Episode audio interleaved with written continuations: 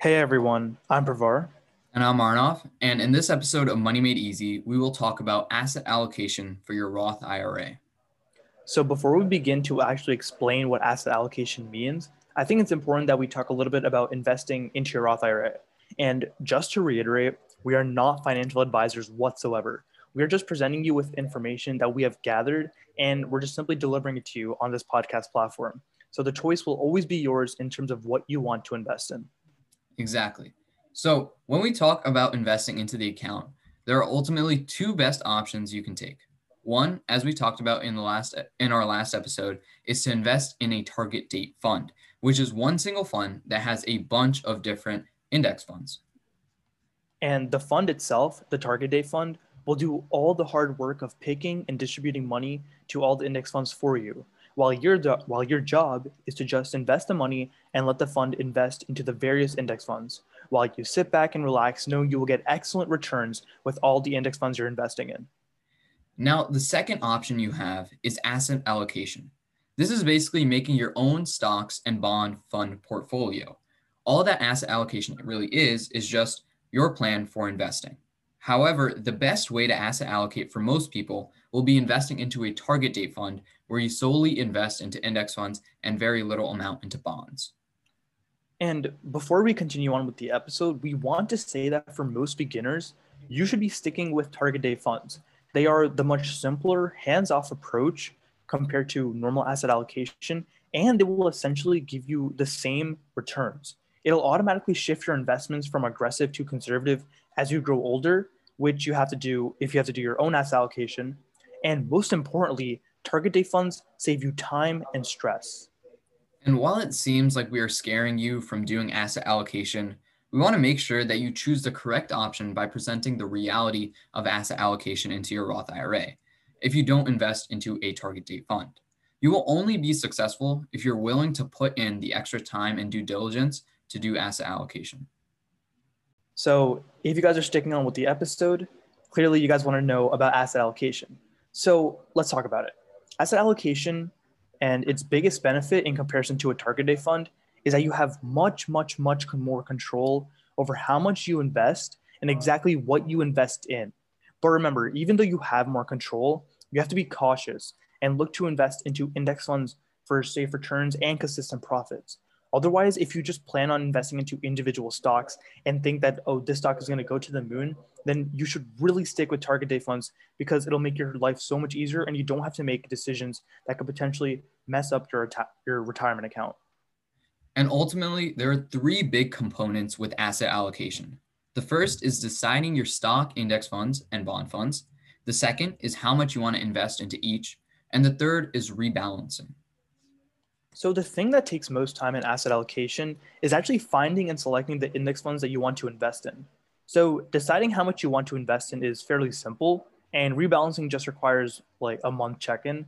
So, once you set up all the upfront work, it'll become a relatively passive system for you.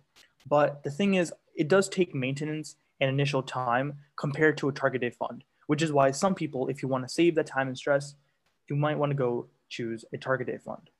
So now let's go over the biggest step actually figuring out which index funds to invest in.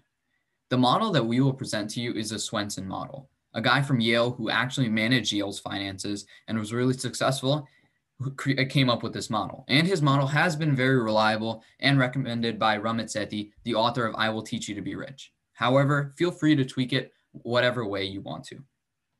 Okay, so let's start off by explaining what the model is. So, the first part of the model talks about how you should invest 30% of your investments into domestic equities. So, all this is really saying is that 30% of what you invest in will be into US companies and especially US stock funds. So it can be small cap, mid cap, or large cap. And it can also be total market or S&P 500. Basically, you want to invest into index funds which are either the S&P 500 or the whole market or one of those three caps, which is really simple. Then the next part is that you have to invest 15% into developing world international equities. So all this is saying is that 15% of your investments are going to be into foreign developed countries. Then another 5% is going to go into emerging market equities. And these will be into funds which are in China and Brazil, which you can easily find if you do a little bit of searching. So once you've invested into those other percentages, uh, you want to invest 20% into REITs, which are real estate investment trusts. Uh, basically, you're, you're, investing into companies who buy commercial real estate, expecting that they will profit from their real, real estate investments. Then the rest of your 30% goes into government bonds that have stable returns as usual. And essentially, you want to split 50 50 uh, of those with normal bond funds and TIPS, which are treasury, treasury inflation protected securities. Um, they make sure your investment is protected from the growing inflation in the US. So, everything that we just covered, you have to make sure that you're investing into the funds. So, if you're investing into those stocks, you have to make sure you're investing into those index funds. Especially with bonds, you also want to invest into bond funds, which will give you a bunch of them for a low price. So ultimately, you get to choose because you're asset allocating on your own, you get to choose how aggressive and conservative you want to be. And depending on your age, if you're younger, you want to be more aggressive. And if you're older, you want to be more conservative. And make sure you keep it simple by just simply choosing three to seven funds. That way, you're not overwhelming yourself too much with all the percentages. And now it's up to you for which and how much you want to invest into each portion.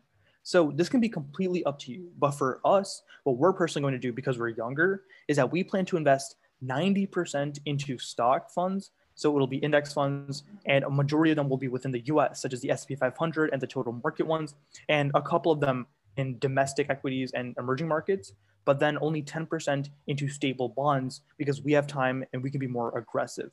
However, you can do whatever you want. This is your option. Just make sure that you properly know how aggressive and conservative you want to be, and make sure you're investing into funds. That way, you minimize risk. Now, once you set up all of that, your whole system is finished. You essentially have a personalized target date fund investing into a bunch of index funds that will give you diversified and great growth. All that's left is the re- rebalancing aspect, which is the part of maintaining it afterwards after you've invested into these index funds. You just want to make sure that each of your index funds are balanced correctly. And if a particular fund is slowly going down, you need to make sure to funnel more money into it because A, you get more for, for a cheaper price. And B, you want to make sure your percentages are aligned up. And obviously, this is going to be a long term plan. So it's best that you keep your percentages equal so that way in the long term you know what you're going to be getting and just don't worry too much about this you should only be checking this and especially checking your account only once a month after your initial setup. And if the percentage disparity becomes really big, then you can begin rebalancing. Otherwise, you are basically set and you have your own personalized Roth IRA account. So that pretty much wraps up our episode for today. Thank you guys for listening. If you want to continue learning about personal finance, please follow our podcast. You can always contact us through our emails provided in our description or, e- or DM us at our Instagram at Money Made Easy Pod. Thank you guys for tuning in. We'll see you guys in the next episode. Peace.